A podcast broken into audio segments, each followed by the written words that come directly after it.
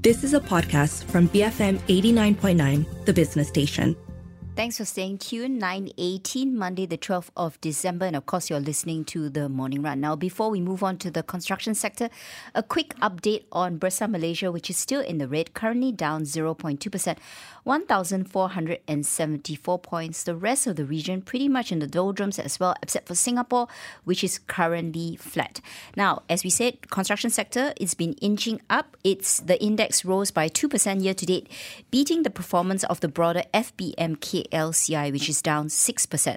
So far for 2022, there's been a lack of news flow on this sector, while the largest infrastructure project, MRT3, has yet to be awarded. However, with the new government in place, this should provide some stability for the sector and coupled with the statement by the Minister of Transport that existing projects which have been awarded will continue, such as the ECRL. Nonetheless, with the government's strained balance sheet, with federal government debt topping 1 trillion ringgit, there's little room room for the rollout of the large mega projects, such as during the BN era.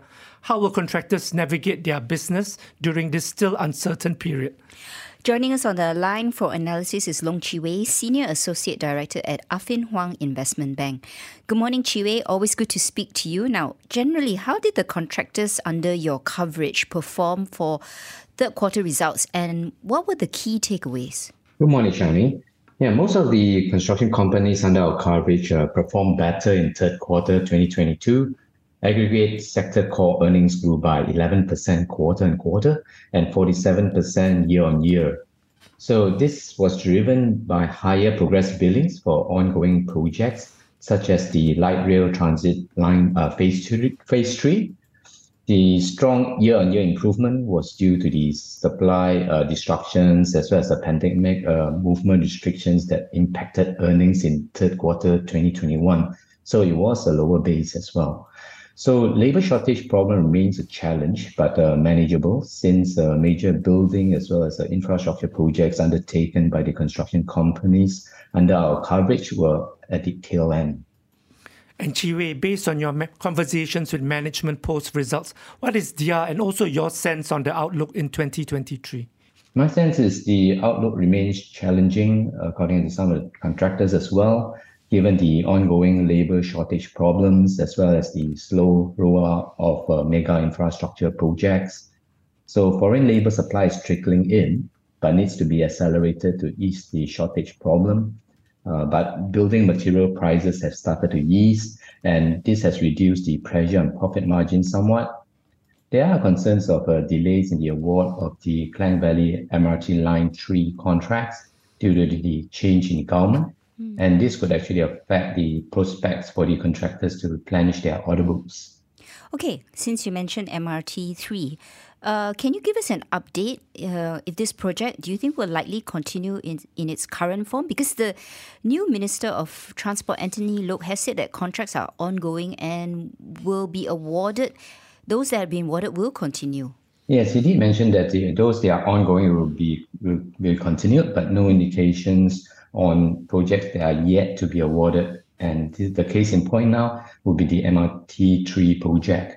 So I understand that MRT Corp is still evaluating the tenders for the three civil work packages for the MRT 3. Initially, it was slated to be awarded by end of the year, but looks like it could be delayed because we have a new government, new ministers. Uh, there are no indications on when this will proceed or whether there's will be any change in the current form that the MRT 3 will be implemented. Uh, but the project has been uh, reviewed previously by the previous governments as well as the construction cost has been reduced from 45 billion ringgit when it first initially proposed to about 32 billion ringgit. And this is by reducing the underground portion from about 80% to about 20% of total length. And more likely, I think it would continue, but it's just whether it'll be a priority project to be implemented now. And Chiwei, prior to GE15, BN was pushing for a revival of the high speed rail. However, with Pakatan Harapan presumably having a stronger voice now and positions in MOF and MOT also held by PH component parties, is it safe to assume that this project will not happen? I would say this project is uncertain whether it will be revived at this stage. I believe the project is unlikely to be a priority for the new government, given the current budget constraints as well as the high cost of the project. But not definitely no, uh, since uh, Pakatan Harapan is led by Dato Sri Anwar Ibrahim now and not uh, Tun Mahathir.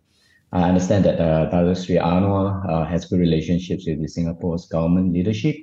Uh, so, but of course, if this project were to take off, a new bilateral agreement needs to be negotiated since the previous agreement was terminated. Okay, Chi Wei, let's talk about some of the headwinds facing this industry. You mentioned one of them, which is labor issues.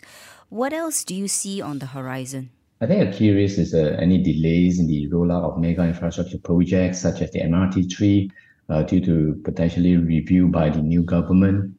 Uh, my view is the MRT3 project will be will not be cancelled since it's an important circle line to integrate the public transportation system in Klang Valley and maybe just a review on on uh, the cost as well as how the alignment as well as other financing options uh, be, uh, will be used to implement this project.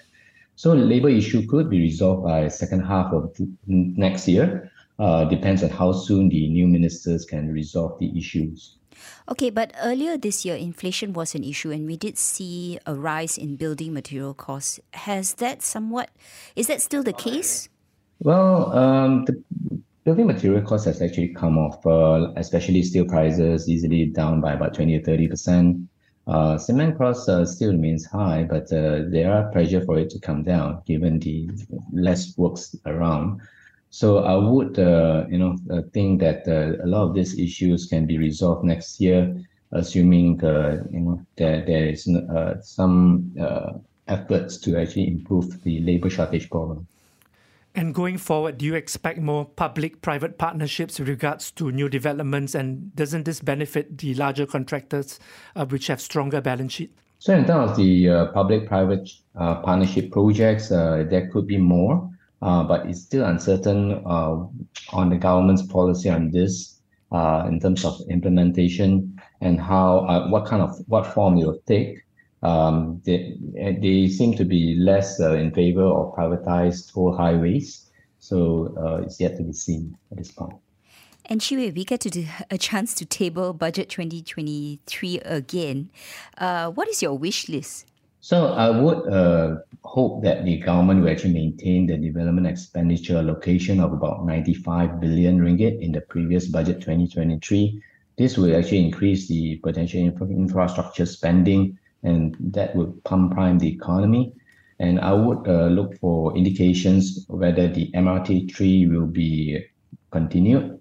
Uh, and basically, this would actually um, support the any uh, uh, gradual in cut in fuel subsidies because I believe a integrated public transportation system in Klang Valley will provide an alternative to driving to the city and in the long run reduce the carbon emissions for Malaysia.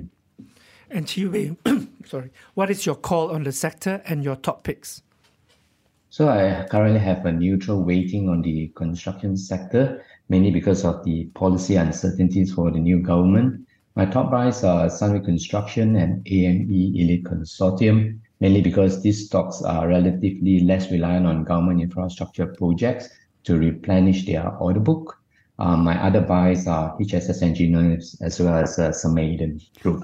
All right, thank you for your time. That was Long Chi Wei, Senior Associate Director of Affin Hwang Investment Bank. Um, he has a neutral call on this sector because of the policy uncertainty, and his topics unusual names because they are not the largest of the of the construction companies. So he has Sunway Construction, AME Elite, HSS Engineering. Yeah, I think Sunway, um, I guess he likes it because they have a ready pipeline of jobs from their parent company, Sunway Berhad. I think it, every financial year, I think at least half of their new wins actually come from Sunway Berhad. Um, he also expressed that MRT3 will likely continue. I think it's a non-controversial project. Mm. We really need that project to actually bring in the ridership from MRT1 and MRT2 into the city. And the cost of the project has already been cut, he said, from 45 to 21 billion by cutting the portion of the underground works from 80% to 20%. So I think even in the past, the Pakatan Harapan government, when they were opposition, they did not op- oppose this project. And I think the necessary adjustments have been made. So he thinks the project will likely continue, but whether in the current form, we are still unsure. Okay, so names that he likes, Semi Construction, actually down 0.65% on a year to date basis. AME Elite is also down 1.5%. Uh, if you look at the valuations, not very expensive, both all in mid teens, which is roughly what all the construction stocks are trading at. Uh, but that's all the corporate news we have for you this morning. Up next, Pressing Matters, where we highlight conversations from the past year focusing on improving the media industry. That's happening after the 9.30 am news bulletin. Keep it here, BFM 89.9. You have been listening to a podcast from BFM 89.9, the business station. For more stories of the same kind, download the BFM app.